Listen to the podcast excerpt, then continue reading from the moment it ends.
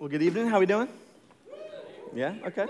There we go. Uh, well, hey, my name is Josh Story. I am one of the young adult pastors here at Christ Chapel. Uh, man, I love uh, that we get to do this. I love that we get to come and uh, worship together. So I'm excited to open the Word tonight. Um, if you will, turn with me to Revelation chapter three. Revelation chapter three. We'll be hanging out there uh, tonight. So when I was a sophomore in college, uh, I had a buddy of mine named Kyle, and Kyle was like, "Hey, bro." Uh, spring break's coming up, and I have this idea. Uh, when my brothers were in college, they went on this like really epic, like three day, 30 mile like canoe trip, and it sounded awesome, and I think we should go. And I was like, great, let's do it. And I said yes for, for two reasons. One, uh, we're millennials, and I didn't think we would actually do it because our follow through is horrible. And so I was like, yeah, for sure. But it's like, no, we're not actually going to do it. But we did. Um, two, I was like, on top of that, it doesn't really sound all that hard, right? Like, I mean, 30 miles is a lot if you're doing it in one day, but over three days, that's like 10 miles a day, right? When by like 10 miles, it is 10, 10 miles. Um, but I was like, that doesn't really sound all that hard. So I was like, yeah, for sure, let's go, go and do it. So we uh, get all these other dudes and we drive to a little town in the middle of nowhere called Silsbee, Texas. And we meet this river guide who has like zero teeth. Um, and uh, we're like, cool, man. Uh, and so we see him. I mean, it's fine if you have no, no teeth, no judgment there. I'm sure he was a, he was a delightful guy. Um, but we, we saw him like, all right, let's like go. And so we, we hop in this like canoe and we set off for this like three day, 30 mile long trip. And you know what I found when we started? Found that I was absolutely right. This wasn't very hard at all. We like hop in the canoe and we're going, and man, like the water's smooth, and we're just cruising, and we're doing man things. We're trying to like grab fish with our bare hands and stuff like that, and we're just hanging out. And it was just like one of like the coolest couple of days I've ever had in my life. And I'm sitting there, and I remember on our second to last day, we. Uh, we just kind of pulled, pulled over and we just sat there. And We just like broing out, right? Man, this is like the life. Like, I distinctly remember thinking, man, like, life can't get much better than it is right now because this is just this really cool, fun thing that we, we were doing.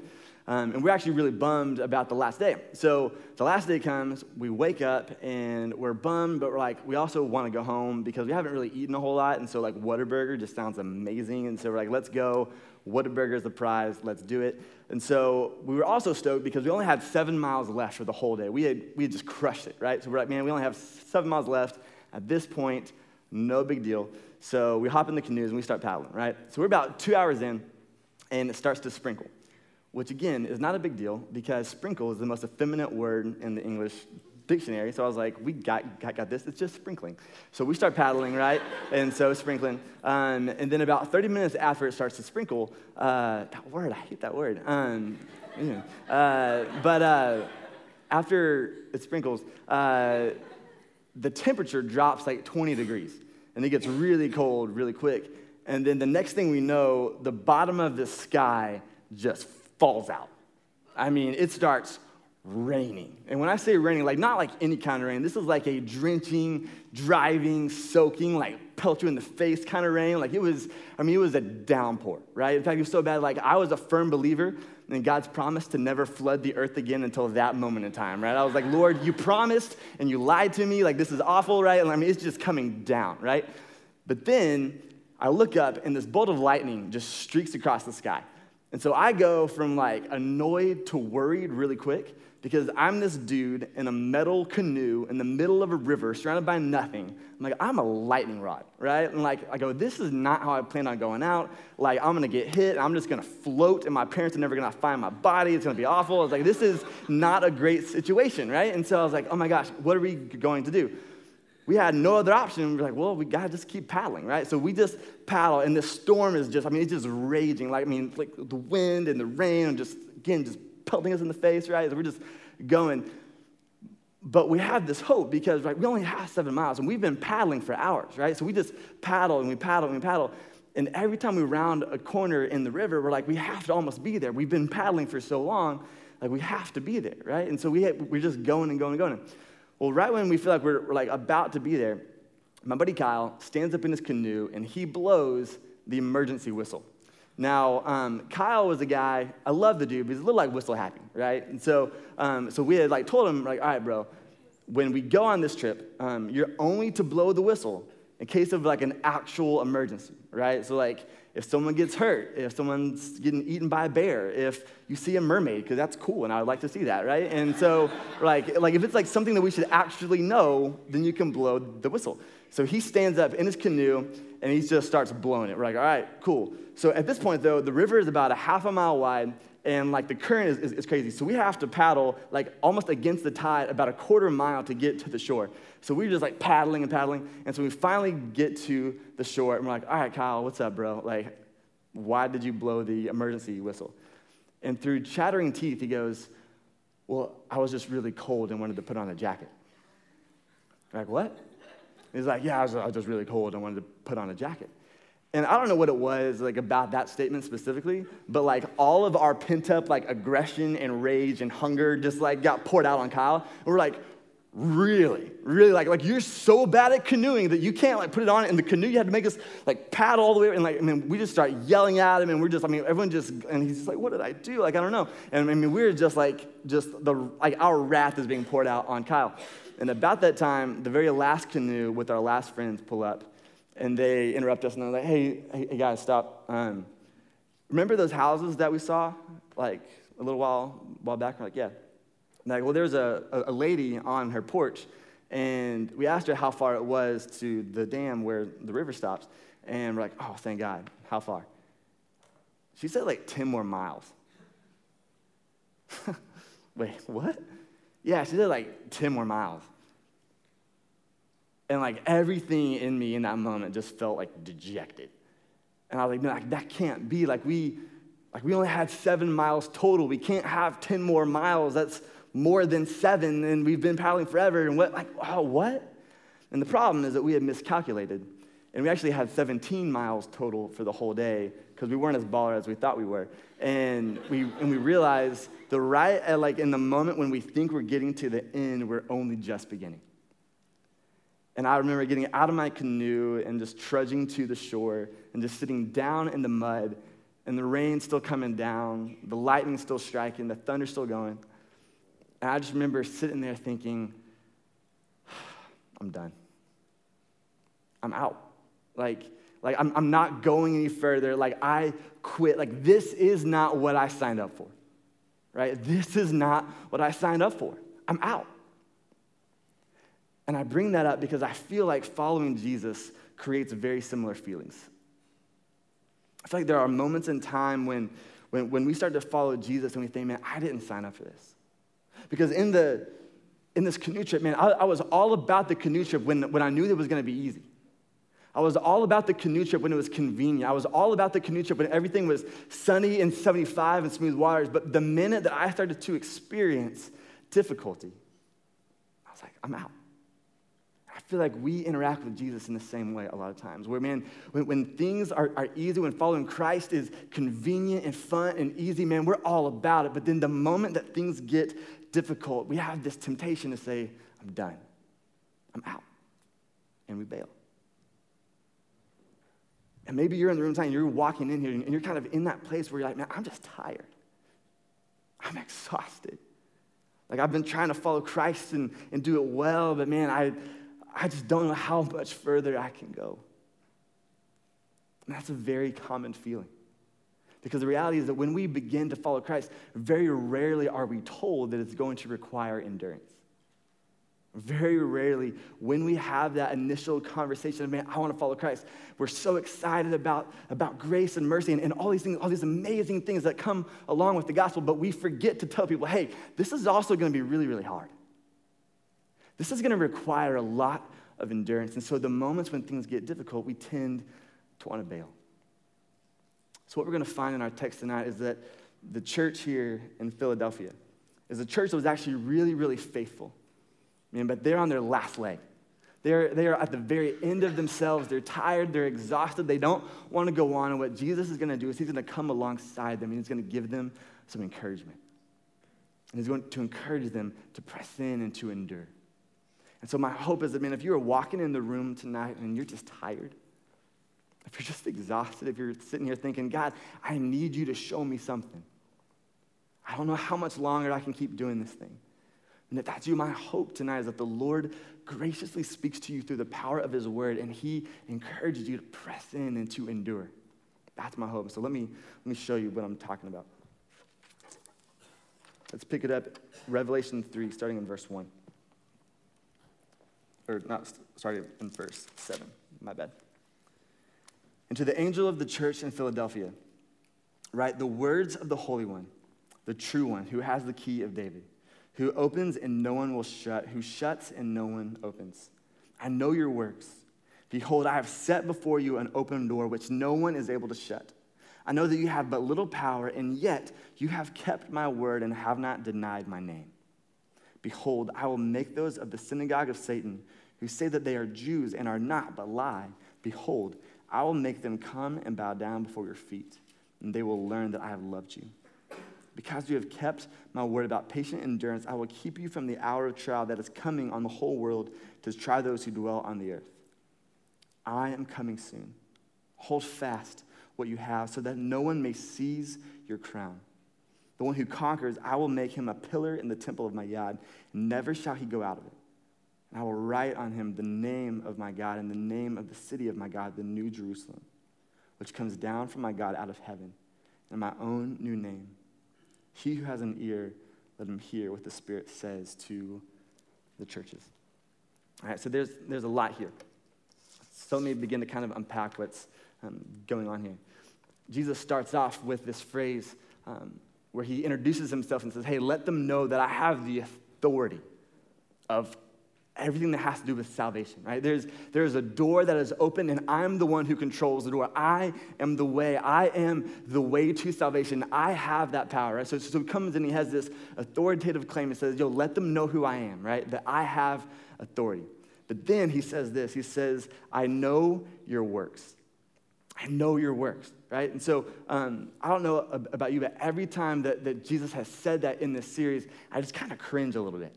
Because that's a terrifying statement. He says, Yo, I know your works. I also know my works, and I don't want Jesus knowing about my works half, half the time, right? Like, like that is a, a terrifying statement that he knows my works, right? And, and for the majority of this series, we've seen Jesus say, Hey, I know your works. And then he comes down on it pretty hard, right? He said, Man, I know your works, and you have man, you have lost sight of your first love. I know your works, and you have, you have compromised on your theology, right? But that's not what he does here. He, he brings encouragement. He says, Hey, I know your works. In verse 8, behold, I've set before you an open door which no one is able to shut. I know that you have but little power, and yet you have kept my word and have not denied my name. That is huge. He says, I know your works. I, I know that you are small. I know that you don't have a lot of power, but I know that you have been faithful, that you have not denied me. Okay? What that implies is that they had ample opportunity to deny Jesus, right? And they did. So let me kind of explain historically what's going on here. Um, scholars believe that the church in Philadelphia was a church that had been um, expelled from Jewish community. And I'll explain why that's important um, when you are a, a, Roman citizen, you were required by law to participate in the imperial cult, right? Um, it was, and if you did not participate in the imperial cult, you were counted as someone who was committing treason, right? Which you did not want to do. The Jewish people, though, however, they had an exemption. If they paid a certain tax, they could, on a religious basis, because they were a monotheistic um, religion, they could pay a certain tax and they didn't have to follow the imperial cult. So what happens is you have all these Jewish Christians, right? These, these people who were Jewish, and all of a sudden they recognize Jesus as the Messiah, as their Savior. And so what they do is they start to worship Jesus. And so within the Jewish synagogue here in Philadelphia, we have these people who are in there, and they are informants for the Roman government. And so what they do is they go to the Romans and they say, hey, these Jewish Christians, they're fake Jews. They aren't actually Jews. They just don't want to participate in the imperial cult. And so what happens is they start dragging them out and they start to persecute these Christians because their fellow Jews are turning on them. Right? And so, in that instance, if you're being persecuted by the government because of your treason, what happens is that you have uh, three options. Either you run back to Judaism and say, No, no, I don't believe in that Jesus guy. Or you participate in the imperial cult and say, No, no, I'm just kidding. I, I don't know that Jesus guy. Or you say, No, I know Jesus, and I don't care. And that's what's happening. They, have had ample opportunity to make the pain stop. They, they could have run back to Judaism. They could have run and just submitted to whatever Rome was saying, but they're experiencing this persecution. And he's saying, Hey, I know what's going on, and I know that you have had every opportunity to denounce me, but you haven't. But you haven't. And he commends them for it. He says, Man, I'm, I'm seeing this. I know how faithful and steadfast you are despite the persecution. And he commends them for it. That's amazing. But let me tell you why I think his commending of the church is so cool. But Jesus commending the, the church for their steadfastness.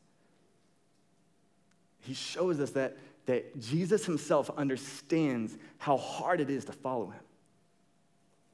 Like how hard it is to follow Jesus, that's not lost on him. He's not oblivious to how hard it is to follow him right? He says, Hey, look, I know this is hard. I know that, that you are experiencing all these things, but man, you're steadfast and you're faithful. You've endured. I love that. Way to go, right? Like Hebrews 4 tells us that we don't have a high priest who is unsympathetic to our pain. That, that Jesus has come and that he was a man, so he knows everything that we have experienced, yet he is without sin. So whatever you experience, man, he has walked it. So he, so he gets it. And I love that Jesus gets how hard it is to follow him because can we all agree that, man, sometimes it's really, really hard to follow Christ? Man, it's so hard to follow Christ. And I think there are so many moments in time when we are just tempted to bail, just tempted to quit. Let me give you a couple examples. I think one of the reasons why we are t- tempted to bail on following Christ is because after a while you learn that, that following Jesus doesn't always get you ahead in life. Following Christ doesn't always get you ahead in life. So, um, maybe you see this at work. And maybe you have a, a, very clear standard of how you want to work. You're like, man, I'm, I'm going to be honest. I'm going to love people. I'm going to care more about people than I do about projects or results or whatever else. Man, I want to love people the way that Christ has loved me, right? But then there's that guy. He's so unethical. He's a liar, and everyone knows it, yet he gets results. And so he gets promoted, he gets the bonuses, he gets all, all these things. And you're sitting there and you're thinking, man, like I'm actually doing this thing right. Like, like I'm doing this way that Christ has called, called me to, but, but he always wins. Then it would be so much easier just to, to bail on this whole following Christ thing, man. Then I would at least get ahead in life, right? I mean, that's so hard. That's so hard. Or um, maybe you see, see this play out in relationships. Maybe you're a woman in here and you're thinking, man, I've, I've, spent a lot of time trying to, to grow as a, a godly woman, right? Um, a, a, kind of a, a, woman that a godly man would, would desire, right? And so you're in here and you're, you're all up on that Proverbs 31 woman grind, right? You know, and you're sitting there and thinking, man, I'm trying to like just grow and be this, this godly woman, right? And then you look around and, and all these, these men, you find that like, they're drawn to like that girl. You know what I'm t- talking about? Like, like, like, like that girl. And you're thinking, like, that girl couldn't find Proverbs 31 if you gave her a table of contents, right? You're like, that girl, right? I know you're thinking it, right? And you're sitting there and you're like, like, life would be so much easier. Like, like if I just like, like did away with those, this whole following Christ thing, then man, I would get ahead, then, then I could get a guy to notice me. Right? Like, like, like we've all been there, like these moments in time when we realize that, man, sometimes following Christ means that we don't get ahead in life the way that we want to. And we're t- tempted to just bail because it's easier. And I, I think another reason is we, we find that, man, following Christ is so hard, and, and it's not always a popular thing. Right? So, so, so, maybe you grew up in, in, in, the context where, man, following Christ was actually cool and, and fun and, and normal and, and praised, right? And then you go off to college, and all of a sudden you, you realize that, man, your professors think you're an idiot, right? And, and your friends think, think that you're a prude. And so you're out there and you're like, man, like, like my friends think, think I'm weird. My professor thinks I'm a moron. And, and I, I don't know. And we think, man, I'm, just going to stop. Like, like this is the most unpopular thing that I could believe in college. So we bail because we think, man, it's just, it's just easier. Like I'm, I make more friends. I have more favor if I stop following Christ, right? Or maybe you grew up in the context where, man, it was actually pretty hostile, right? And, and, and the things of God was a pretty hostile thing. So, so you start following Christ, and all of a sudden your family doesn't get it. And your friends, they don't get it. And, and you're being pers- persecuted by, by, by your friends and your family and those who you love. And you're like, man, like I'm, I'm so new in my faith, I don't quite know how to defend it yet. And I, I just don't know what, what to do. And so we just think, oh, never mind. And so we bail because it's easier. Let me give you just one last, last example. You know, one reason I think might be like the primary reason we are so prone to bail? I think for a lot of us, we've been sold a false gospel. I think a lot of us, we start to follow Christ and we find that Christ isn't actually who we thought he was. And we find, man, I, I signed up to follow a very specific Jesus, and, and, and the Jesus that I'm finding is not the one that I signed, signed up for. Because some of us are, are told that, man, once you start following Christ, man, everything's gonna be easy. Like all your problems will go away, all of your stresses, all of your anxieties, right? Like you will be, be successful, and Christ is gonna fix all that stuff. It's gonna be awesome, man. Follow Christ, and all your problems go away, right? Make no mistake, following Jesus definitely makes your life better, but it does not make your life easier. Following Christ absolutely makes your life better, but it does not make your life easier. If anything, it makes your life a whole lot more complicated. And Jesus himself in John 15, he says, Hey, I want you to know the world is going to hate you. You know why? Because it hated me first. Like it hated me to the point of murdering me. What makes you think that the world's not going to hate you for following me? Jesus is very clear that, man, our life following him is not a life free from trouble. We are not promised a life free of trouble. We are promised, however, an ever present help in our time of trouble. So if you wake up one, day and you're disillusioned because you realize, man, this whole following Jesus thing, like this isn't what I signed up for. I signed up for a Jesus that makes my life easier. Then you didn't sign up to follow Jesus. You were sold a false picture of Jesus. So make no, no mistake, Jesus makes your life better, but he does not make your life easier. And I think that in these moments, we, we find, man, this is so hard. This is so difficult.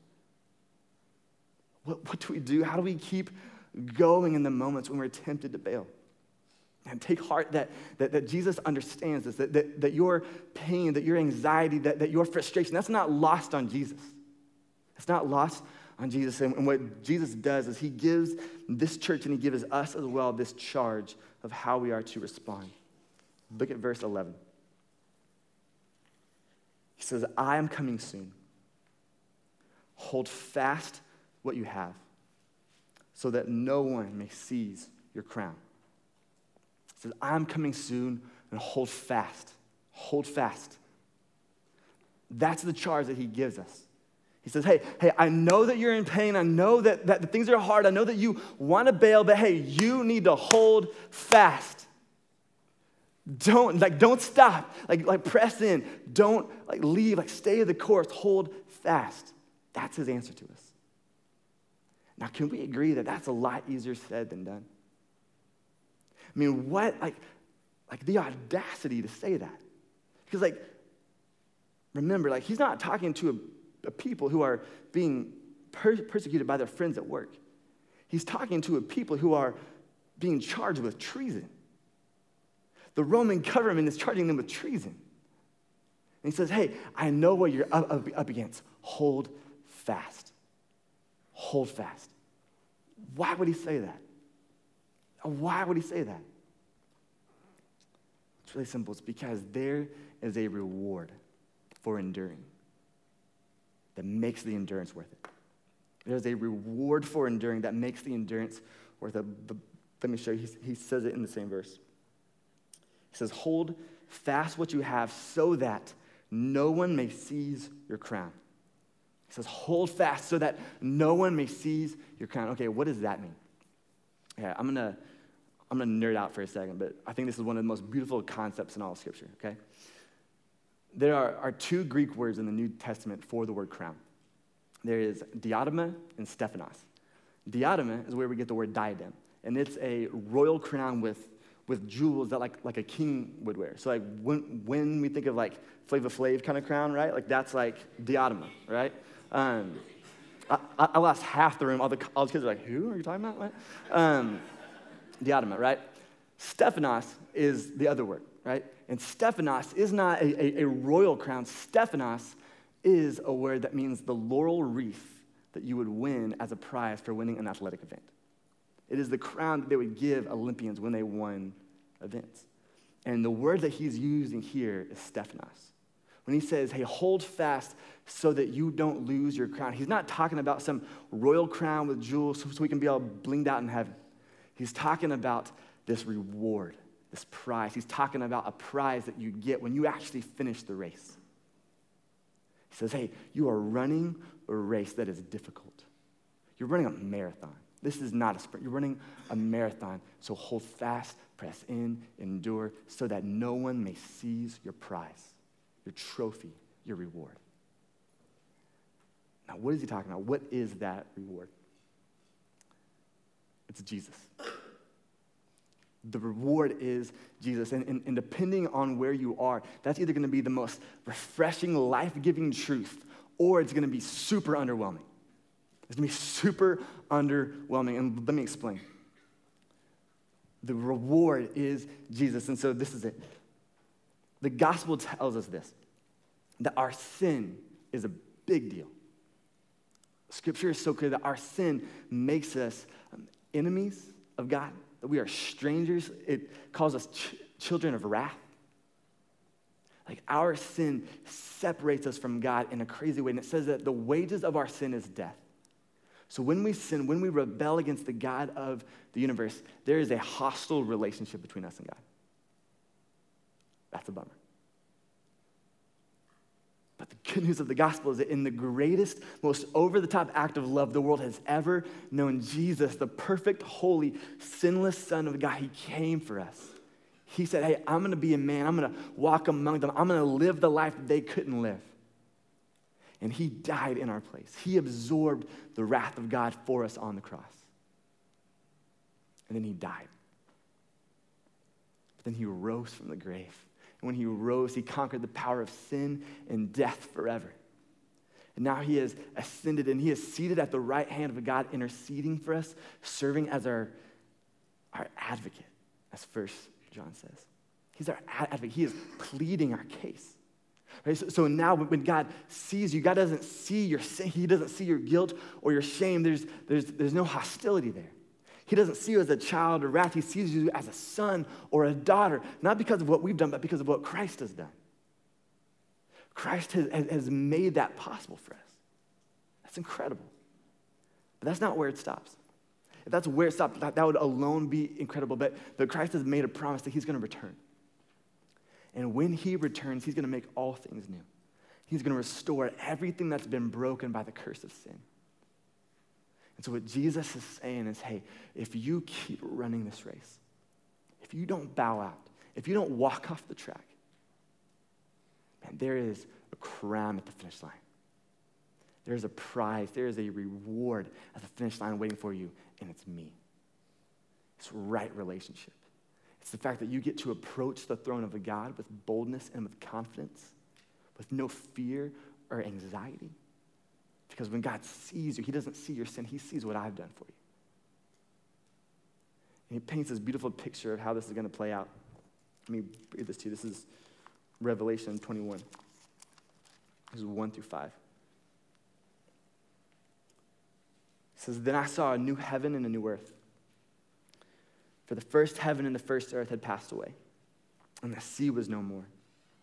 And I saw the holy city, the, new Jerusalem, coming down out of heaven from God, prepared as a bride adorned for her husband. And I heard a loud voice from the throne saying, Behold, the dwelling place of God is with man.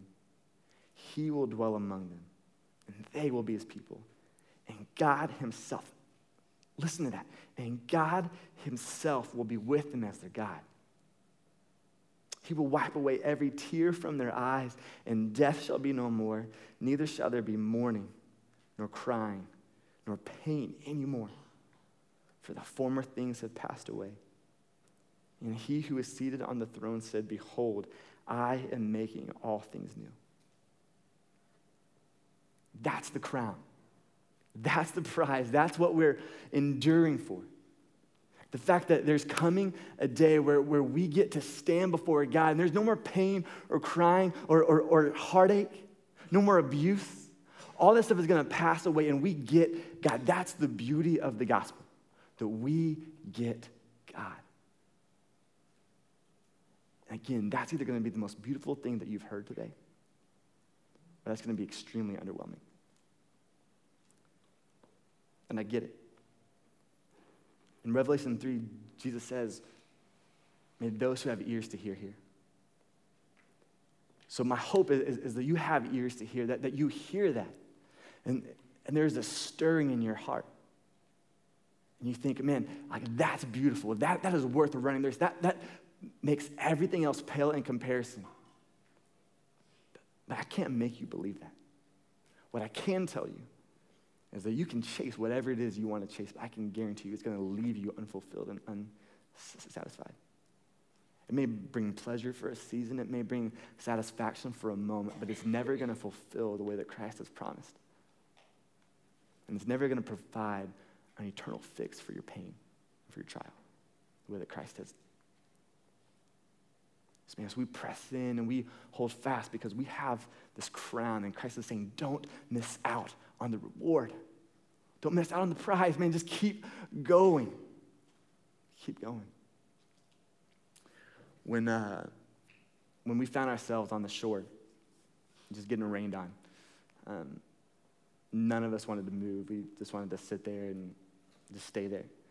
And thank God for uh, a guy in our crew named Tyler Hanson. Tyler was from Houston, but talked like he was from the back, backwoods. And so he walks up to us and he goes, uh, he goes, all right, boys, I see we've got two options here. I'm like, all right, bro, what is it? He goes, we can sit here on the shore and die. like, all right. I go, that sounds amazing, actually. And he goes, or we can get in our canoe and we can go home. And I don't know about you boys, but I want to go home.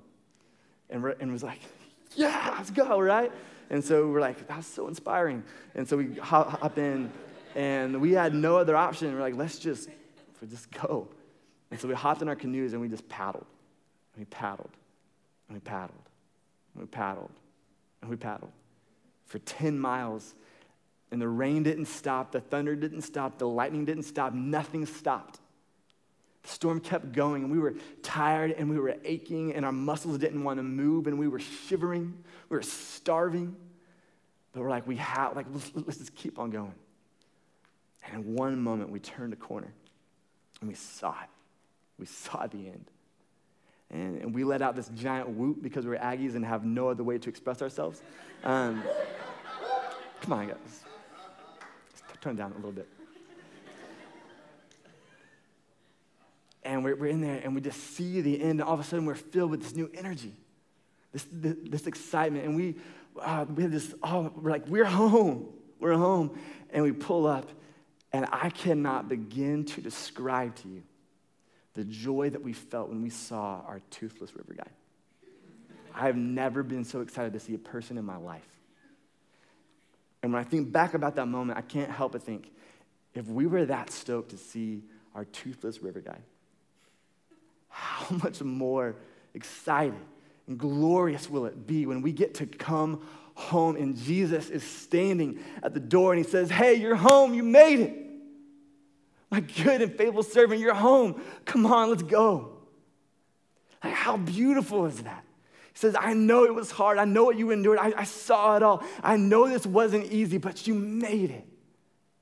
And we get to stand before God healed and whole with no more grief or pain or crying us and God face to face, how does that not psych you out? And so my hope for us as a people that we that we don't miss out on that. Why would we trade something so meaningless and so temporary for the glory of getting to know our God without guilt or without shame? Christ has already purchased that for us. All we have to do is hold fast. Hold fast. Let me pray.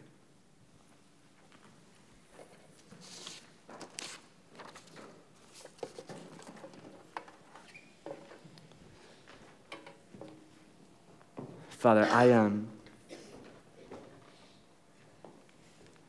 I know there are people in here, myself included, who are who are tired, who are weary, who are exhausted and burdened and, and think about how much easier it would be to just to stop. Maybe sin is rocking us. Maybe we're craving popularity or we're just trying to get ahead in life or whatever it may be, but we're just so tired.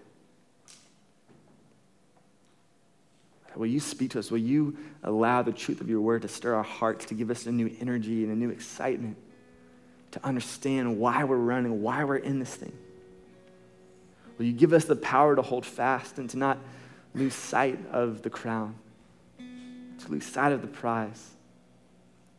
May we run with endurance. May we surround ourselves with other believers who are running the same race, who can challenge us and push us. May we not lose heart. May we hold fast because we understand the beauty of what you've accomplished for us on the cross. Give us the power to, to do that. It's in your son's name we pray. Amen.